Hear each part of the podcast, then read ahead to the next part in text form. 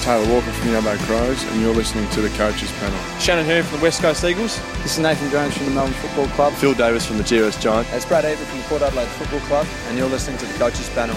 Hello, friends. MJ from the Coaches Panel. Hope you're well. Uh, look, something special for you this week, uh, in part because I am live on the Gold Coast this week uh, with my job. And uh, thought, look, uh, the difficulty for us is it's always kind of hard to get all the members of the panel kind of um, all together, and even more difficult when I'm out and about. So I uh, thought rather for this podcast episode than trying some weird kind of technological mindset flipsy doodah, uh, we'd be doing this uh, live via Facebook having a chat. Uh, plenty of things I, want to get through and talk to you about. Of course, none of the other panel members can't jump in. Hello, Christian. Nice to have you on board.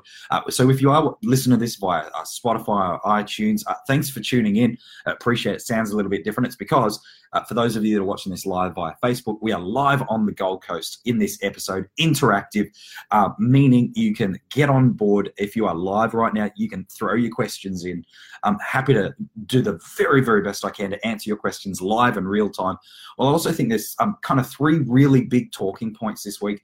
I want to make sure we spend some time addressing and processing through. Of course, if you are on this live, there's some uh, some polls you'll be able to get involved in as well. But um, look, I, I, think there's three really big talking points while people are jumping on board on this Facebook live chat.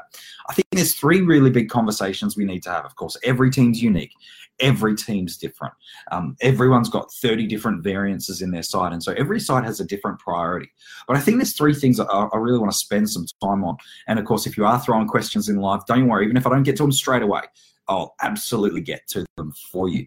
Um, I might as well go for Christian uh, has thrown in a question is why doesn't anyone like Stocker as an option for Super Coach? Hey, it's a great question, man. In fact, um, depending on when you're choosing to consume this content, uh, you might be able to even go to coachespanel.tv and check out the break even there of, of Liam Stocker. I think what people's hesitancy with Liam Stocker is in terms of selecting him is probably around how he worked his way into the side. Now, I know he's had some injuries and working his fitness base through there, um, but it's been around um, Nick Newman and Kade Simpson both being out injured, and he's playing. Um, not their role specifically per se, but he's had an opportunity come to play for Carlton in the seniors in the defensive backline, in part because of the moving of the injuries for Newman and Simpson. Both look like they'll be returning within the next week or two.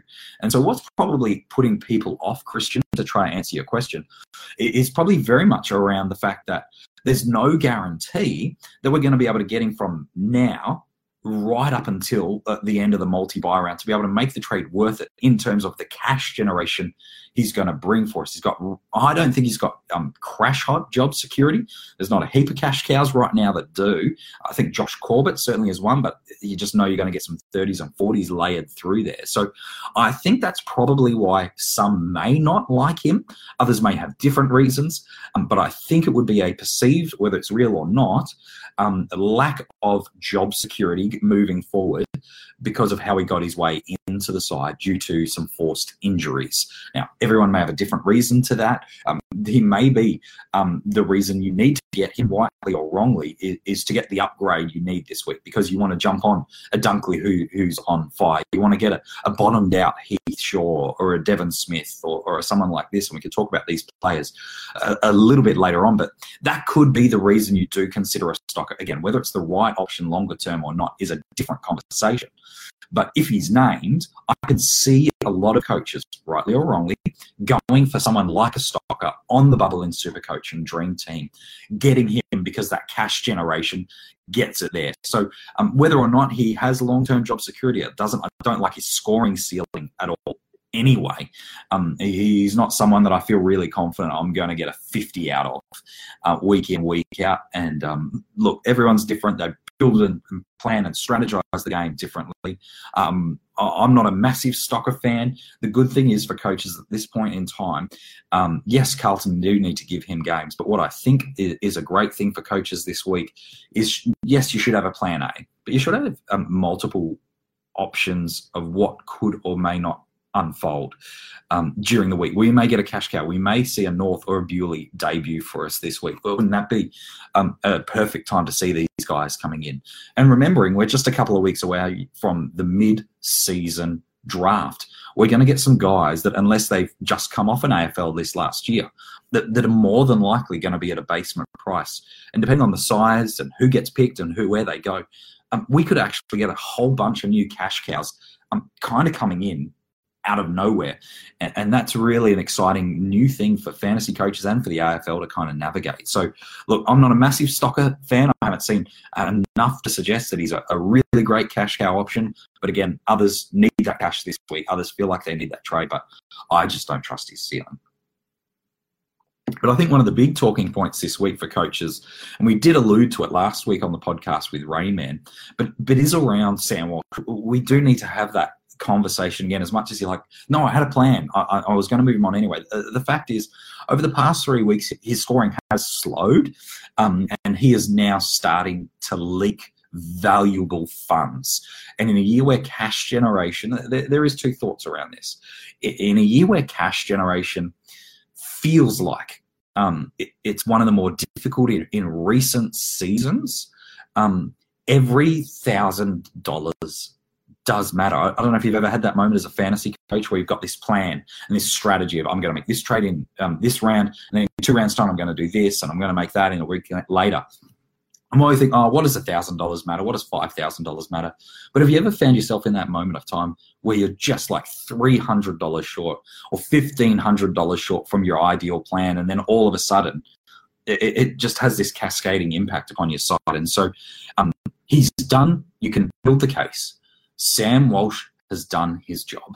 He's like a hundred, hundred and fifty thousand dollars to a Zach Merrett is $100,000 to an Elliot Yeo um, for for example, again, every format's a little bit variance in, in the price through there.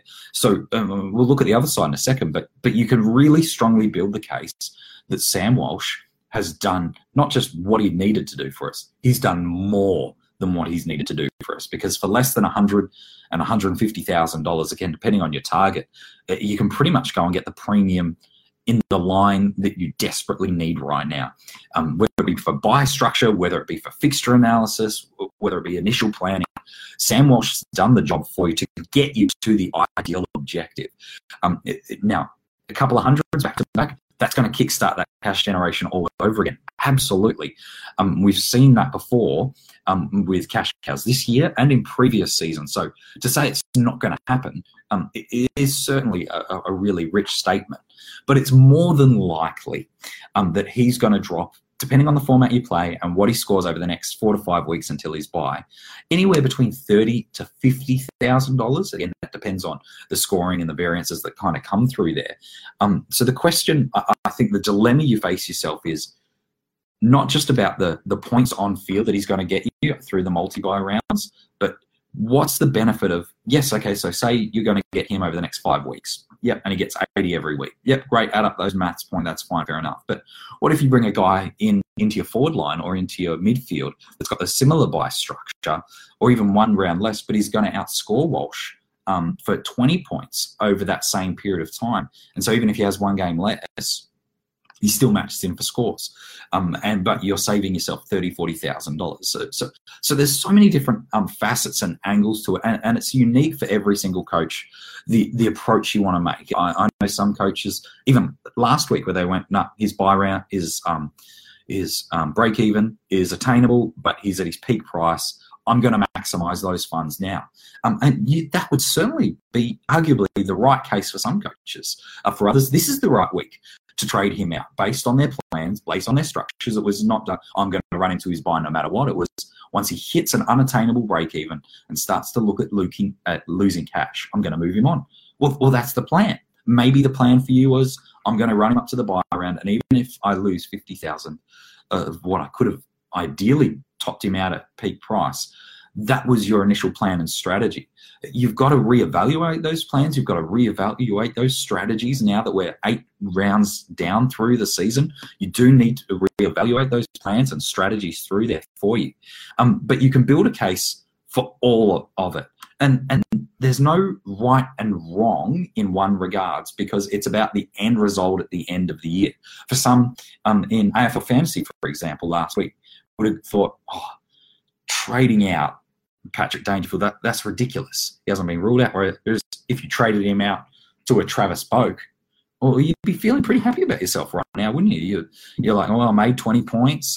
I'm going to get danger, you know, 20, 30, 40,000 cheaper. And I got the number one forward in the game. And, and so you'd feel like that's a win. Equally, if you held him and you got a 90 odd score from him, you'd feel like that's a win and didn't use a trade somewhere else. So uh, there's different ways of playing this game. And while there is a wrong in the end of the year result with hindsight to tell us, um, in the moment, there's so many different um, possibilities of how you can get there. Uh, I know coaches that had massive success last year um, and got very, very close to winning it. Um, overall rankings in all formats and didn't have Jackson Macrae. I, I know you're like, oh, how did they have such a great year? Well, they nailed everything else and they wanted to get something different to set their side apart. And I do want to talk about that um, a, a, little bit later on in this episode as well. Of course, if you're on this live, feel free to throw your questions in. I'd love to get to them um, as quickly um, as I can uh, during this episode, as we've seen from Christian. But uh, I think that you need to have a serious reconsideration with Sam. I'm not saying you have to trade him. What I am saying is, have you reevaluated your plans with him now? Um, have things changed? Have other premiums on, on certain lines um, got to such an irresistible price tag that you need to make that move right now. We're seeing a, a forward that I, I, really find it hard to say no to. Devon Smith. Like I think it's like a hundred thousand dollars in Supercoach from Matthew Parker to Devon Smith. Now I know Devon's not firing on all cylinders. I know he's not scoring where we'd hoped, but can you really say no to Devon Smith at three hundred fifty thousand dollars, give or take, in Supercoach? It uh, feels like an absolute steal. Like imagine that is a worst case scenario, F6, F7. Like that's incredible value for you right there. Um, and, and, so maybe it's the opportunity to go and do that. Maybe it's the opportunity to get an Alex Witherden. Um, maybe there's a Josh Kelly in the midfield. Um, it, it, there's so many options. Elliot Yeo is another one who, who looks really great value um, across your formats at the moment if you believe he's going to keep doing what he's done the past few weeks. And so someone like a Sam Walsh, it's about reevaluating what's the right thing for my side right now. And if after reevaluation you realize now's the time to pull the trigger and trade him, absolutely do that. Make that upgrade. Get that premium into your side and thank him because he's been one of the best cash cows we've ever had. Um, equally, if you go, no, no, no, I'm the path that I was on was still what I need to do. It still feels like the correct avenue for me. That's okay. You got to make the trades that are right for you and your team. It's not about, well, somebody else told me to do this. Somebody else suggested I did that. I read this website. I asked this expert. I did what MJ said. I did what this, but it doesn't matter in the end of the day because you've got to make your own informed, educated decisions. So my encouragement is not you have to trade him or you have to keep him. My encouragement is reevaluate that decision now and do it in clear light of day. And if it means you hold, if it means you trade, whatever you think is the right thing for your side, and I think that's the strategy you need to look at. So I think that's one of the big um, verdicts and decisions for coaches this week um, that they need to ponder, um, especially for those pursuing overall rankings um, and probably league coaches as well. You need to factor that in. Um, but I think that the dilemma for coaches about what you do with Sam Walsh um, is going to be a factor for your side this week. And, and so definitely would encourage you to ponder around that and uh, very much would love to hear your thoughts um, on what you're going to be doing and how you're going to be getting there. Uh, before we get to the next point, Hayden wants to know would Cam Polson be the worst super coach player ever? Um, maybe not ever. He's, but you know, I, I wouldn't be trading him yet. Um, that is for sure. Christian wants to know as well. I want lead, and you need a downgrade. I, I think, mate, what you need um, to be factoring in um, when it comes to your downgrades now is one, wait for teams. The the beauty of no Thursday night matchups for us again this week is we get that opportunity Thursday night to, to kind of reevaluate with real data. And we may pick that up sometime during the day throughout Thursday where um, clubs and coaches may um, leak information of players. What we are going to start seeing, um, probably from uh, in about two weeks' time, and then for the rest of the year, is sides that start to pull themselves out of finals contention um, are starting to go give kids opportunities to play uh, and play in, in key roles to see if they're going to make it or not, whether that be for list management reasons or just exposure opportunities um, for kids. So keep an eye on those sides at the bottom of the ladder, whether it be with highly drafted players, that's where we're going to see some of that. Uh, in terms of potential downgrades, um, right now, there's none um, that I look at and I'm like, oh, wow, they're incredible. They're amazing. I know for Patreons, um, and when you can become a part of our Patreon too at patreon.com forward slash coaches panel. If you love the content you're getting uh, through the podcast, through the videos, through the website, through social media, we'd love your support through that. But um, something we did talk about, we got a question about Josh Corbett. Um, and I think what Corbett has that not many cash cows do that are you know at a cheapish price um, is pretty strong job security. Doesn't have great scoring ceiling. Um, if you get anything over 40 in the week, you just take it and run, my friend. Um, but he looks like he's got really strong job security. So I think that's the positive um, for you. Maybe Christian, that's going to help you go and get the laird that you want. Um, if that's your target and it fits your plan and structures, um, then go and execute that. You may not have the dual position, but who knows? We may get the cash cow that we've been waiting for. There are still plenty of them on the way, um, but it'll be interesting to see what happens um, through there. TJ uh, wants to know is Macrae still someone to bring in in Dream Team after round 12? Some saying not 10, top 10 mid. I think what we're seeing about Jackson Macrae is kind of a pivot back to what we saw in 2016 and 2017, um, and less so much in, in last year. And that is um, those monster ceilings, those 130 plus games, and even 120 plus games. Um, Supercoach aside, because he had that last week, is we don't get the, the monster crazy super psycho captaincy games at least over the past month. Um, it has been really evident um, that um, Beveridge has made some adjustments. That's noticed in guys like Bontempelli spending a little bit more time forward, Liberatore's role changing. We've seen Dunkley spending a little bit more time in the midfield, and he was anyway, but as a predominant, dominant midfielder.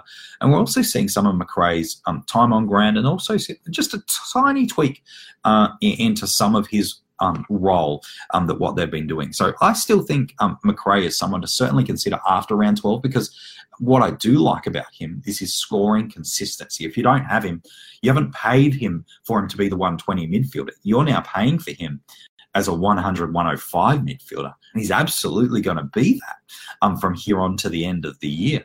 And, and so I think, TJ, if you don't have him, I would still, I haven't seen anything to suggest I wouldn't be bringing in Macrae. The only thing that's happened is over the past month, outside of Supercoach, and again, last week was a, a, a, certainly a, big 135. I think he got across that format, but he's not had a bad score. Um, he's just not gone 150, 160 on you. So my encouragement, TJ, if he was still someone you were going to bring in round 13, I still think he's someone there um, if you wanted to. But the key thing that you want to be looking at with your um, trade in targets is, is one, what's your plan? What's your strategy? What's your execution? But then the second thing is, what's setting your side apart, especially as you find yourself getting in contention or trying to force your way back into contention for overall rankings or to get into your league perspectives, is you do need to have something that sets your side apart. But perhaps you have the combinations um, like a Merrett who's low ownership, a Sloane who's relatively low ownership, or a Josh Kelly or a Gaff. Maybe you've got some of or two or three of them already then you could probably go and get a high ownership Macrae and balance that out, um, protect the potential damage that he could do, and we know what he can do. But um, is he going to be a top 10 midfielder for the rest of the year? In, in all honesty, it doesn't matter. Um, if he's a top 10 midfielder for the year. What matters is, is he going to be a top 10 midfielder from now? Um, or for in your case, from round 13 onwards? What do you believe he's going to average for those final 10 weeks of the year? If you go, oh, I think he's a 110, I'm still really confident he's a 110, and at worst he's a 105. Go make that trade because you know what his ceiling can be. Um, but if you're like, oh, I think he's just the 95 to 103 guy, well, go and get a, a, guy with low ownership that others don't have. Um, go and get a Liam Shiels, you know, in terms of a crazy low ownership guy that could be huge, or a Ricky Henderson. Like, go and set your side apart. So, so those are the factors that you need to be kind of looking um, for you in there. Um, Jackson wants to know is it the right time? Hello, Luke and Brenton that have joined on in on this episode, by the way. Jackson wants to know is it the right time to jump on Ryan? Would be trading Collins or wait for the buys? I think, Jackson, the, the answer for you and for everybody else is um, it is definitely time, if you have not already, uh, to factor in your buy structure and plans.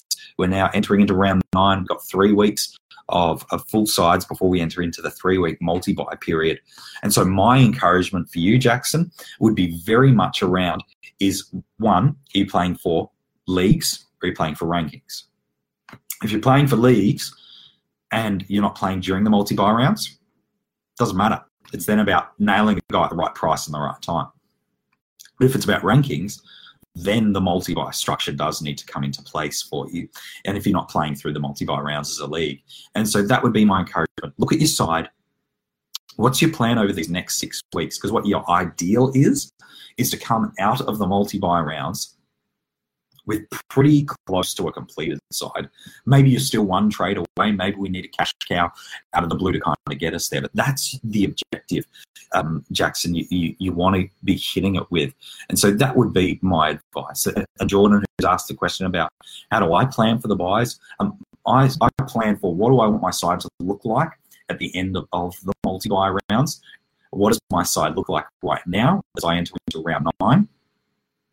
And what are the planned moves in terms of premiums on the right price, buy structure, fixture to bring a guy in on the right week, not in a difficult week. You don't want to bring a guy, uh, for example, you don't want to bring in your beast midfielder coming up against Boer or Hutchings. You're just asking for frustration. Nothing worse than upgrading to a premium and then giving a, a non-premium score, especially if um, a little bit of forward thinking and fixture preparation can prove you know can do it. Uh, we're always one moment away from an injury or one moment away from a role change. Just ask Angus Brayshaw about that.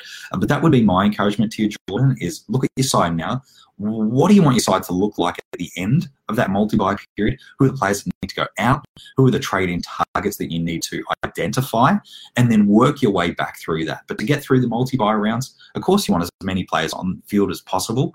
And while you want to get more than the 18, I always try to make sure that I, I get as many premiums um, through as many weeks as possible. And the weeks where I'm low on premiums, that's where I've got as many um, possible other players on ground and hope, you know, I steal a locker up 80 or 90 um, out of out of nowhere to kind of get me through there. So um, that again, it depends on your objective, depends on what your team looks like. But I always look at team right now, team on what in six weeks, who are the players that I want to make moves over this six week period of time, build plans, identify cash cows, identify the right weeks to make those executions, and then absolutely work your way from there.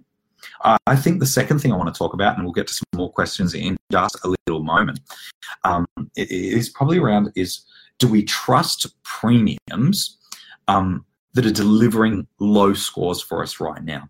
Uh, I'll, I'll, give you a couple uh, um, of examples that guys that started the year where you're, you're paying premium dollar for them, um, and now are not priced at that and not scoring like that. I'd suggest maybe a, a Devon Smith for Dream Team and Fantasy.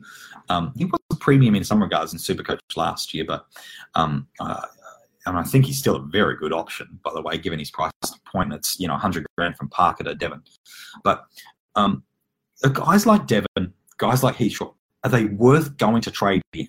These underperforming premiums, are they worth trading in, or am I just asking for trouble? Maybe you'd even throw Isaac Heaney in, into the mix of that. Um, maybe you'd even think of an Angus Brayshaw you, would throw into the mix of that.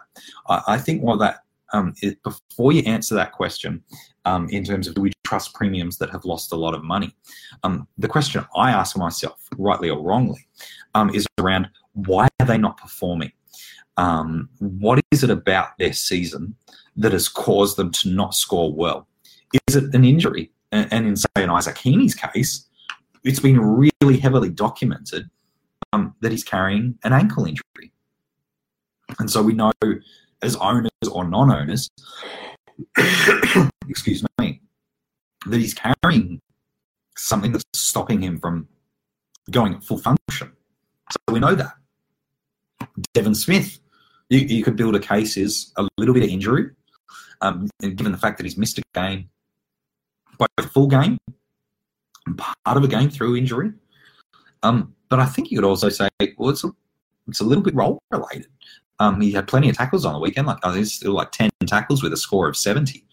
But we're not seeing Devon as much and as consistently through the midfield, whether that be because of a Dylan Shiel's arrival or something else, um, or is age catching up to them? So is it injury that's causing the scoring dip, and that's why they're cheap? Is it a role that's changed for them or within the side, an addition that's forced a, thing, or is it they're just coming to the end of their relevance? Um, all of those are massive factors. But then I think another variable that comes into play is um, can you always afford to go and get the big guy at the top dollar every time? The answer is no. You can't do that either. Um, what I'm always wanting to be looking for as a fantasy coach is selling my cash cows at a premium price or as close to as I can to maximize cash generation and picking up premiums or guys that I believe will score like premiums um, at their lowest possible end. And I think guys like Shaw, Heaney, um, Smith, uh, and maybe even to an extent Brayshaw, um, all could be potential viable trade-in targets. Even a, a, a Lachie Whitfield, we know he's going to be cheap in a couple of weeks because of an injury. Um, and, and, so it's about identifying these guys. Why are they cheaper now? What's caused the price dip? Um, and then so someone like a Devon Smith, let, us pick him in Supercoach. We've, we've alluded to him a couple of times this episode already. It's 100 grand in Supercoach from Parker to Devon Smith. Uh, what's what's a good score average from now for the end of the year from Matthew Parker? Again, it, it, it's maybe it's too oversimplified, but maybe a 60 average. Yeah, maybe. Uh, okay, what's the ideal target you're wanting to be going for? You're probably wanting a, a forward premium that's going to go 90 in Supercoach from now to the end of the year. But that's probably going to cost you another 200,000, maybe 250 um, between his current price and the ideal target. For only $100,000, you're getting a guy who you know can pump out tons, good sized tons, um, but also deliver you a potential average of 80, 85, but for only $100,000. What's the worst case scenario you get out of Devon Smith? You get an 80 odd average and he drifts to your F9. That's that's like that really is your worst case scenario with Devon Smith. Okay, granted, maybe it's injuries and another trade, but in terms of fully uh, playing from now on for the rest of the year, like you could build a case that, barring injury, Devon Smith should be an 80-85 super coach player. Yeah. So isn't that worth a hundred grand? Even with some question marks about it, you know, some juggling of role. Maybe, maybe not. Uh, I think you need to factor those things in. Yes, we want to get the big premiums. Yes, we want to own those guys that are absolutely on fire. But there's some crazy value out there at the moment. Alex Witherden has arguably had a slow start to the year, but his fixture really opens up soon, and his price is really irresistible. Heath Shaw's a, a, another. We saw a great score from him over the weekend. Um, and so look for these guys. I've just handpicked a couple of names, but there's others and maybe better options um, potentially through there as well. Look at these fallen premiums. Identify why have they fallen in price? Is it role? Is it an injury that's impacted their score? Is it a combination of both? Um, is their fantasy relevance changed? Something in the coaching dynamic changed this year?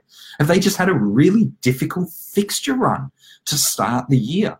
And as such, they've not been able to get their game going from a fantasy perspective as much as they like. That's what great coaches do, is they identify these guys that are cheap and they jump on them and they run them and absolutely go for them because there's some ripping value in every format. No matter what you play, there is some incredible value. And astute coaches, my encouragement for you is identify those guys. Don't always have to pay that premium dollar um, because you could save 200,000 or 150,000 and be able to invest that on another premium upgrade and get the exact same, if not a better, points per cash investment for you. Uh, that would just be my thoughts for you on that some other questions before we kind of look at what's the last kind of thing I see as one of the real big dilemmas or conversation points for the week um, through there um, is AJ wants to know do I stick with Brayshaw in AFL fantasy? Hey, mate, it's a great question. I, I think there's there's always two approaches to AFL fantasy, um, and and depending on who you ask, will have a, a different approach. Um, there's one approach which is um, You've obviously got him at the start of the year. You'd be really happy with his first month or so, probably the past three weeks, not so much. Um, but you just go, I'm going to stick fat. I'm going to trust that the that the role, and that's what it is with Brayshaw. It is in a bit of form um, uh, that his role kind of gears back into where we saw last year in the NAB Challenge and at the start of the year, and kind of hold it out and hope that it, there's an upturn. So for coaches that did that with Josh Dunkley over the past fortnight, your patience has been rewarded, um, both in low ownership now, but in big ceiling. Um, so there's that option. Or AJ, there is the option to just trade him and get rid of him. Um, for example, in AFL fantasy, a, a trade I'm not opposed to um, could be a Brayshaw to a Rockliff. The scoring splits of Rockliff with Wines out of the side this year um, are pretty special. And, and he's got the next three weeks, their fixture is pretty special. Um, we saw what Melbourne did in terms of scoring. Clayton Oliver, anybody, contested ball winner, getting on the outside, getting some marks, tackling. Rockliff tick, tick, ticks those boxes, doesn't he? Adelaide Oval, great scoring history there this year. I wouldn't be opposed to that potentially for you, but it's looking at your, the totality of your side, AJ. What's the right trade to get your team to get not just the maximum points on ground this week, but get you to a completed side as quickly as possible. And if that means you can do both of those objectives by moving Brayshaw on, absolutely go for that. Um, but if you, there are other ways to be able to get that, then maybe you could look at some other ones. Paul wants to know one of our Patreons, mate, great supporter of the coaches panel. We appreciate you. If I'm cash strapped and I can't get to the premium I want, is it too late to stack? I think when cash cows um, like a Sydney stack, um, uh, you're starting to now pay mid price value for, I would suggest that there are better options out there for you. Um, so again, AFL fantasy might be a different approach um, where you're looking for every week to generate cash. Um, that may be a bit more of an AFL fantasy trade. Um, potentially, you're looking at moving on a failed mid-price option or a topped-out mid-pricer, and, and, that's the way you get. Um, you know, you make hundred thousand dollars. You hope you get a couple of eighties over the next few weeks uh, then that certainly is a way to play it in AFL fantasy. But in Dream Team and Supercoach, I think the boat has sailed um, for him and a number of other players, and, and, I think it would be going through there. Nicholas Davis wants to know, is it worth getting Stocker, mate? I answered that right at the start of this episode. So if you're tuning in live, just go back and check that out. Uh, if you're uh, catching this back on replay on Spotify or iTunes, make sure you subscribe if you haven't done that already, by the way. Um, then you'll get my answer through there on my thoughts on Liam Stocker. Thoughts from Craig, another great Patreon supporter of the coaches panel. Thoughts on Walsh to Duncan in Dream Team. Mate, it's unique and I love the scoring ceiling about him. The only one, uh, two kind of flags I, would raise there for you. Uh, one, his two of his three weeks has been without Joel Selwood in the side. I know he's spending a lot more time off halfback, getting a lot more uncontested ball, setting up the forward 50 thrust through there. So, so that's just a thought. It's not a reason not to get him, but it's just a thought. And then the second um, is very much around your buy structure. If for both of those reasons you can tick that off easily, and absolutely do that because he's killing at the moment, got low ownership, and we know historically he's a really consistent, durable, strong scoring option. So I absolutely like that um, plan through there. Absolutely. Um, Matt Taylor, thoughts on Walsh to Sloane?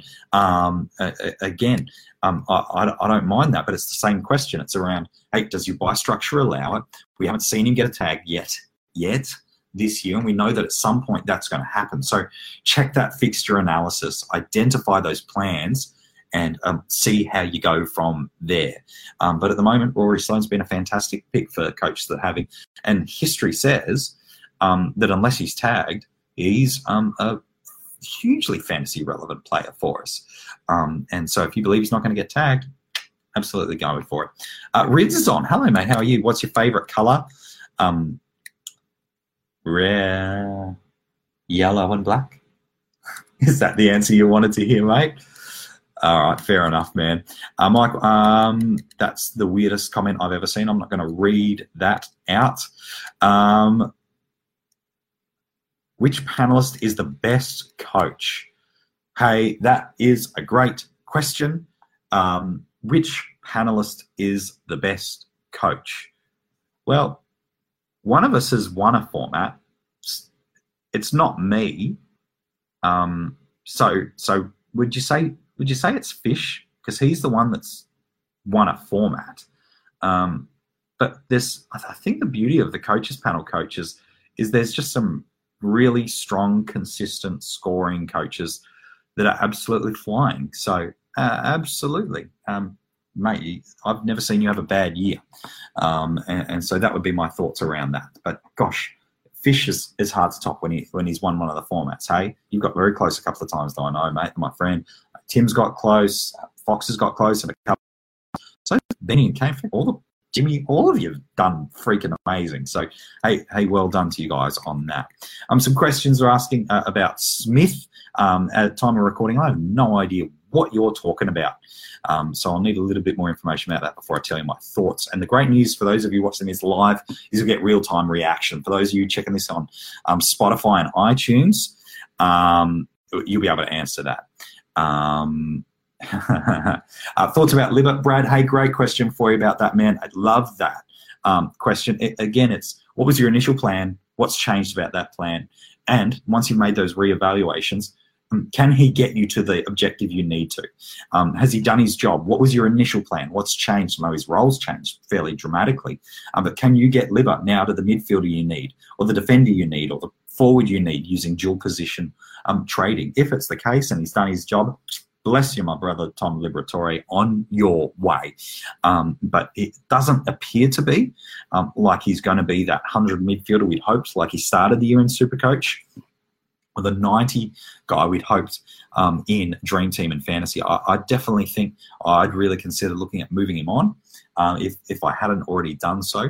Um, so I think there's some options kind of rolling through there. Um, and then depending who you are, what you're doing, the way you want it to work, um, there's a couple of, of, of, players through there, but uh, depends on the rest of your side.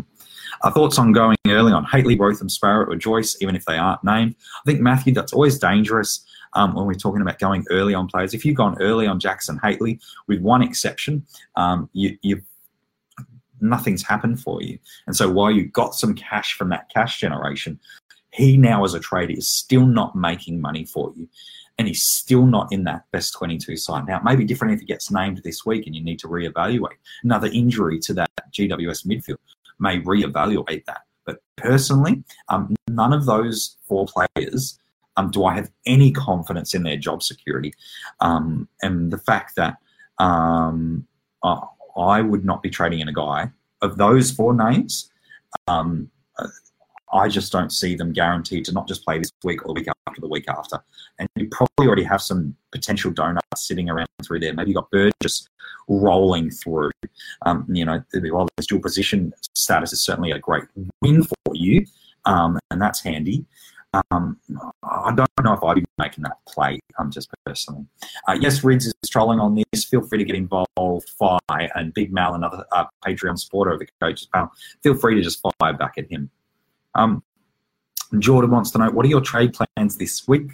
Uh, which rookies are you happy to play? Uh, two very good questions, mate.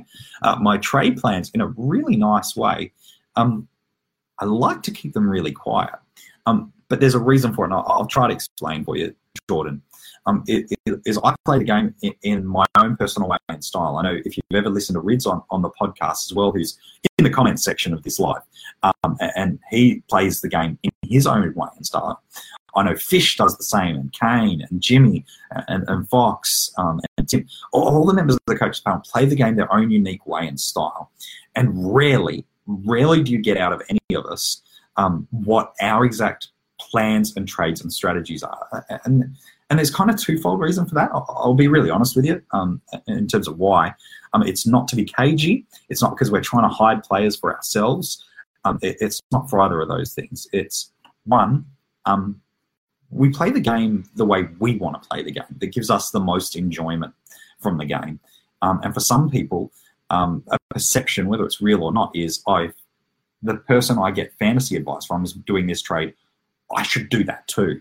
I'm not saying you do that, Jordan. I'm just saying the perception, rightly or wrongly, could be to do that. Um, and, and, so we don't want to project, oh, I'm doing this, I'm doing this, I'm doing this.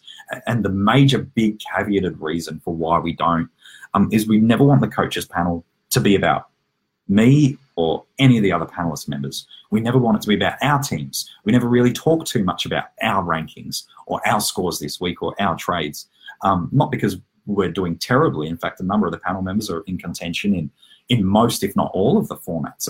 A couple of top thousand um, performances still happening again this year in multiple formats. So many of the panel members are doing well. But the reason we don't talk about it is because the coaches panel isn't about oh, this is how we're doing. Um, this is our scores. Um, and so just letting you know, rather the coaches panel, we want it to be about um, starting the conversation, building great conversation as a fantasy community, looking all the options, giving you all, all the information as best we can to empower you to make great decisions. And while for some um, they want to share their thoughts of I'm doing this, I'm doing that, or this is my rank, or this is my score, that's fine. Absolutely no problem with that. I'm not going to judge or hate or do anything. It's just a philosophical thing that I've chosen and members of the coaches panel have chosen is we want to be about um, having a conversation with you and helping you and not so much talking about ourselves. Um, Jordan wants to know, will Macrae remember he's meant to be this year's Titch? What the hell's going on there? Can can we captain him again? I certainly wouldn't be. Um, in Supercoach, I, I think so. Uh, I think so in Supercoach and Dream Team or Fantasy, you probably want to see another 110, 120 out of there and see how you go from that. Um, hey, Jordan, man, appreciate that. Yeah, I, I'm glad that's why you like the coaches panel. I'm glad, as one of our Facebook top fans, uh, you, you enjoy the content we do every single week. All we want to do is be able to help you as a fantasy coach. Our job is to support, to encourage, to give you great information. Look at things from a different perspective. We know that everyone consumes numbers of different um, fantasy footy podcasts and websites um, and YouTube pieces of content. I'm not um, naive enough to think that people only ever consume our content. We know there's so much great content out there. We're just glad people choose to consume what we do and it adds value to the conversation of what they do with their fantasy football. So, no, we certainly appreciate what you guys love about the coaches panel and talking about that conversation. I think the last real big um, dilemma or, or big talking point, maybe more so than a dilemma before we wrap up this episode. And again, if you're tuning in uh, via iTunes, Spotify, and you still have a question, you can get in touch with us via Twitter, Facebook, Instagram, um, join the Patreon. I'd love to answer your questions. Of course, if you're in live, Facebook Live, my friend, throw that question down. I'd love to be able to answer it for you. Uh, I think the last one is hmm, sometimes going, sometimes going the popular option or the flavor of the week option is a bad approach. Uh, I, I, think, and, and there's a couple of avenues of how you can understand that, but but I think one of the reasons I want to flag that is that well, when someone's a flavor of the week, trade in target or captaincy target, and again, it's about doing your own research, not following the crowd for crowd's sake. And if you end up at the same ultimate verdict, then that's fine. But when you follow the crowd, that's where your team is going to ultimately head as well. If you're picking players just because everyone's picking them, guess what? Your side's not going to have anything unique about it. It's going to separate you from everybody else. You've got to have a separation there. Um, if you're doing it just because of everybody else, guess what? Your results are going to follow everybody else. Now, I'm not saying and get unique guys for the sake of it, just to be different. I'm, I'm not saying that. What I'm saying is this: is just because everybody else is doesn't mean you should. Um, prior to the job I have, I work in radio. That's why I normally have a face for radio. At least that's what my wife says. Um, it is um, I used to be a youth worker um, and a youth counsellor and a, and a, chaplain in high schools and things like that. And something I always used to tell um, teenagers all the time is just because everybody else is doing it doesn't mean it's the right thing to do. It just means everybody else is doing it, and you're going to get the same result as everybody else. And so rather than just follow the crowd like a sheep, um, choose your own determined direction. Now, if the direction and the decisions and the research and the information you get tell you to, to do the same thing as everyone else, fine. It's absolutely fine. But if you're like, I'm doing this oh, because that's what everyone else is doing, stop being a sheep. That, that There's no enjoyment in fantasy football like that. Put the work in, put the research in. For example, last week, a real obvious choice of the captain was Brody Grundy especially in Dream Team and Fantasy. History suggested his Carlton were giving up big premium numbers to, to Ruckman. Um, and so you go, well, Grundy's a premium Ruckman, and I'm going to go on that.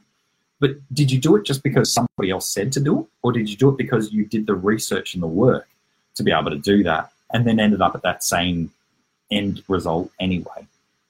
Don't have that following mentality. Rather be a leader because if you want to have overall ranking success, um, you're going to need to think above what the pack mentality is. And so, if there's a flavor of the week trade, is it the best trade for you and your team? Possibly. But don't just follow the crowd. Do the research, do the work. And if it turns to be the same, go for it.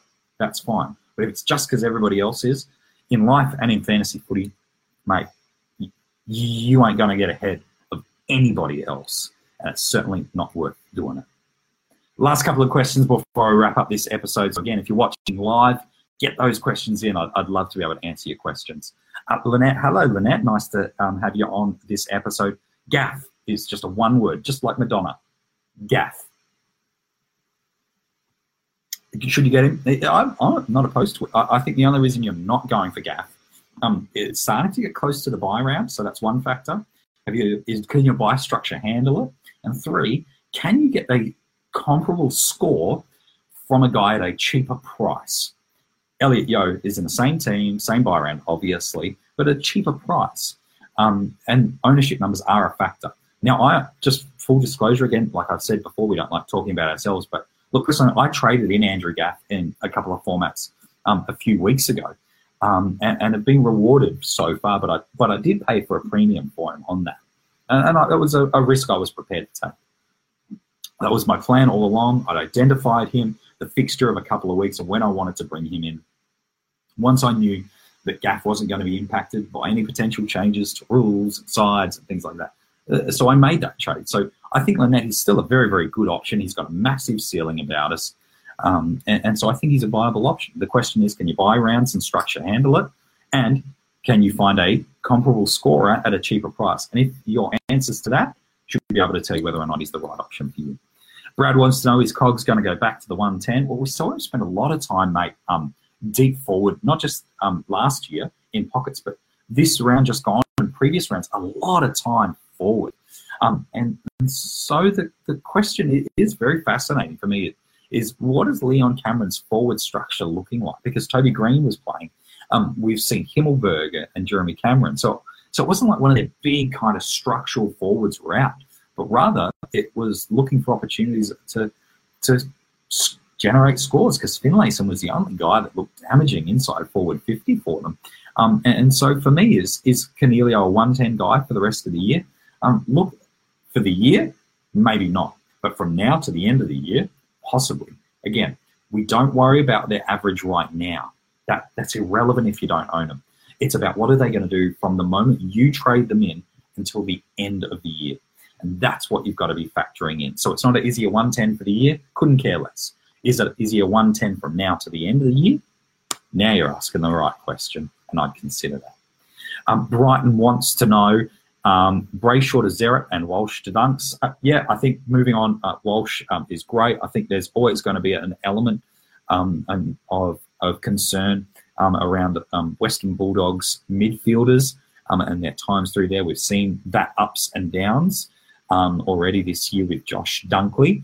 But from a price point, the fact that the Dogs have won their past two games and probably look the best they have all year, I'd be really surprised um, if Beveridge is going to make any drastic changes to Josh Dunkley over the past fortnight. So I think, again, if your buy a structure can afford it um, and it's the right move for your side, I don't mind that. Similar with Brayshaw to Zerrett. Not sure I'd be doing that in Dream Team or Super Coach, um, but in AFL Fantasy, I'm not opposed to that trade. Just be careful. Again, maybe it's the buy structure that you're going from round 12 to round 12. So maybe that's what you're looking at. But perhaps you could look at maybe um, again, without knowing your sides or your plans or your strategies through there, um, Brighton, perhaps you could look at a round 13 option to get that extra week of scoring in round 12 um, out of Brayshaw um, and move that on to a round 13 guy to have you the ability to go back and get Zerrett um, and after that week. Um, so that could be an option. So you get four scoring weeks over the next month rather than just three scoring weeks through the trade. Again, you may have already plans and strategies in place um, that mean that that's not going to work for you but potentially that could be a better use of a trade for you to get another week of scoring from a premium in there and potentially a little bit more cash on the way. Um, hey, Leanne, you got Dunkley last week and it rewarded you. That is awesome. I'm so glad it went well for you. Um, there are lots of questions about Macrae keep coming in. Uh, you can go back and check out the episode um, at some point on. Um, I still think um, at any point in time you could. Um, I, have not seen anything about Macrae that would change my plans um, if I didn't own him to not go and get him. Now I own him in old format, so I'm just kind of fingers crossed those 120s return. We got one big score in Supercoach this week, which was awesome. But I think he's getting to the price point now where he's bottoming out in price. Um, he's still scoring consistently. Um, if I didn't own him, I'd still be really, if that was the plan all along, I haven't seen anything as a reason to change not to get him. The only reason you wouldn't is you reckon you're going to go against him now, head to head. You're like, he hasn't hurt me yet. I'm going to keep running that gauntlet and, and trying to get a guy with unique ownership that's going to outscore him. Let me know how you go, man. Jordan wants to know you start with stealing Dream Team and he's frustrating me. Um, should I hold on? He's just stopped tackling for some reason and tagging isn't helping him. He is he has the coolest name in the league. Well, that's true, and I want him to be a success. Mate, there's great questions, um, kind of for you through there. I think the, the question with Steele is, is, what was your original plan with him? What makes it difficult um, is he comes off that first multi buy round. And so it's not like you can run him up to around 13 or 14 buy round, cut your losses and move on. Um, and, and, so it really is a big dilemma for you through there. Um, I think it's the question of what were you expecting um, in terms of scoring and how far off is he? Um, and then considering that, processing that through, and then is there an option you can go and get um, that that's bottoming out in price too as a midfielder? Um, that's from a buy round that may be able to fix some structure for, uh, for you there.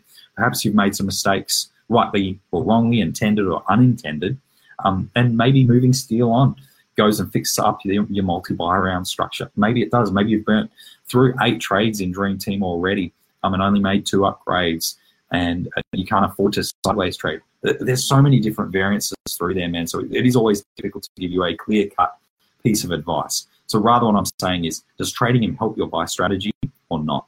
Does it fix an issue in your side or does it not?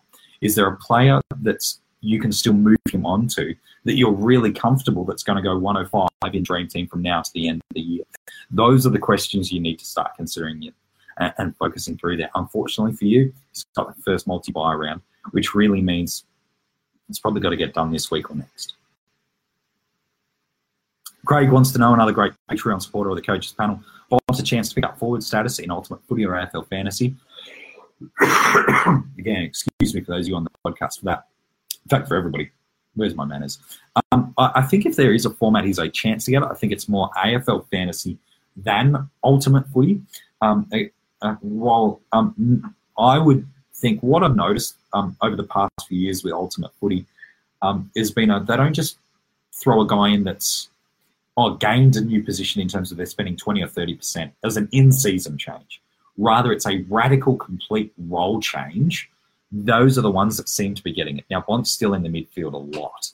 Um, so I, am not so sure in AFL, in Ultimate Footy, where he's getting as a predominant role change as a forward. because He's still spending enough time in the midfield thinking AFL fantasy is a chance um, uh, instead of rather a dominant role change and a predominant role change. Um, they've talked a lot about that 30 35% rule um, from champion data through AFL fantasy. And, and, and so I, I, do think um, that that would be the process of conversation for me there. I think if he's more likely one than the other, it's in AFL fantasy than ultimate footy. But look, at the end of this um, coming round of round nine, we're going to get another um, bunch of dual position guys, and it'll be really fascinating to see who Ultimate Footy um, unveiled to us. Thankfully, at coachespanel.tv, you get that exclusive um, next Wednesday through there. Uh, last couple of questions before we wrap it up. Uh, will Heaney come good without Buddy? He's put up some poor scores, but also rumours of playing through a niggle. Surely a must hold. I think if um, um, you have Isaac Heaney, um, you've got to hold him. You just got to hold him. It's the, the, the cash has dropped. You've copped those bad scores. Remember at the start of the year when he had those first bad two weeks or three weeks, and then he turned around two tons back to back. Do you remember that? Um, and if you held him through there, what, what was the feeling that you had? It was, oh gosh, I'm so glad I didn't compound the problem by trading him out because I would have missed those tons and I would have used a trade. Um, now, not only are you still factoring those things in? But um, he's now losing money for you. He's losing cash for you. So you're now not just trading him at premium to premium. You're trading him at premium and now having to spend money on top of him as well that you previously hadn't planned. If you're a Heaney owner, I would be encouraging you to hold. Um, we know in time he's he's going to come good. I think Menzel and Buddy both look like they're really close to playing. Um, that'll play, get rid of the um, need for him to play predominantly forward as a key marking target, and then it'll be about just his body's ability to let him play through the midfield. Uh, I wouldn't be surprised if they give him a rest anytime soon. Um, and then from that point onwards, um, uh, we could still see him go nuts. I'll be honest, I'll put it this way. I don't own Heaney in any formats. But after his buy round, I'm going to find him deliciously tasty an option to too good to pass on.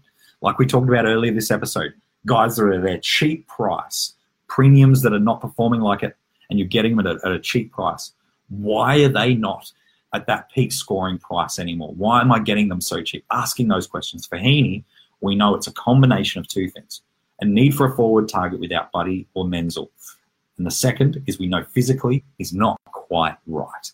Once the first option goes, then it's just about when is the first sign of his body back to close to full health. Once I've got that, mate, I'm going to jump all onto that. Johnny Coombs, another top fan in Facebook. Hello, mate. How are you? Yeah, look, voice still not 100%, but as I've said to you a couple of times before, my friend, the show goes on. I want to make sure I give it uh, as much content um, as possible as I can. Anyone in the mid-season draft that could get a game straight away or sometime soon? Brad, it's a real philosophical question um, for own for coaches and for list managers. Um, and to be honest, I just don't know. Um, there are going to be some teams that look for an immediate top up. Um, it, it's going to be fascinating to see what a what a Richmond do. Um, for example, with Shaun Grigg retiring, there's an opportunity through there. If they choose to put Alex Rance on the long-term injury list for the rest of the year, they'll get another opportunity through there. But there's spaces through there. Do Carlton identify someone um, with some long-term injuries? What do Adelaide do with Tom Doedee, um, Doedee out for the year? Do they go for an intercept defender? I'd suggest not, given how good Alex Keath is. But do they look for another ruck option, you know, to, to protect in case O'Brien goes down while Source isn't well? And so they may go for a development option, look to get a kid into their system and structures, um, or they may just go get some things. The answer, mate, is I just don't know. Super coach question from Johnny Coombs: With those rookies or mid prices that are hitting their break even, do we wait to the buy uh, and lose a little bit, or do we get them out if you can? Big um, conversation for you, which we spent a lot of time, John, right at the start of this episode, which you can go back and check out. But in short, it is simply this: is there is no right or wrong on either. It's about what is the right strategy and plan for you. Um, does that $30,000, um, will you need that in a month's time um, that you could potentially lose by holding them, a la a Walsh? It could be critical for you. Um, but also, that may be the plan all along and nothing's changed in your plans to do that. Um, so, so there's neither a, a wrong approaches right now on the other side of the season when you do a post-mortem of your year, which I do encourage you to do because it's going to help you with future seasons it may be able to help you out through there. Um, but right now, I wouldn't be saying, yes, you've got to trade these guys out at their peak. But also, I wouldn't be saying, no, you've got to hold them to their buy round. Um, it's about looking at unique sides. What's the plans? What's the strategies? What's the execution that's going to get you there?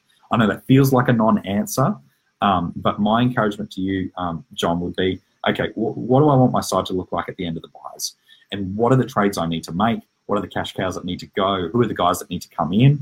And what how many trades is that going to cost me? And once you can identify those moves through there, that will give you the answer if this week is the right week to move on a guy or not. I think that's it because I've got a lot of questions coming through about Dunkley, and I've answered that probably at least six times. Hey, every single person that's been on here in this live chat, thank you so much um, from Facebook uh, for spending some time and doing it.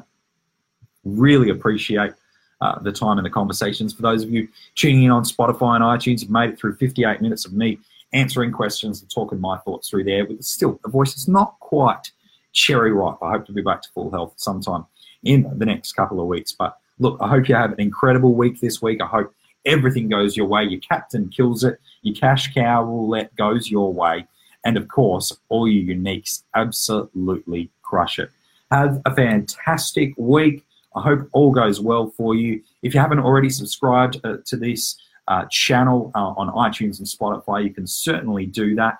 Uh, if you haven't liked us on Facebook, if you're not following us on Twitter or Instagram, make sure you do that. And if you do love the content you're getting from the Coaches Panel, would encourage you to consider becoming a supporter of the Coaches Panel and joining our Patreon army at patreon.com forward slash Coaches Panel, where there is plenty of exclusive content and access to members of the Coaches Panel.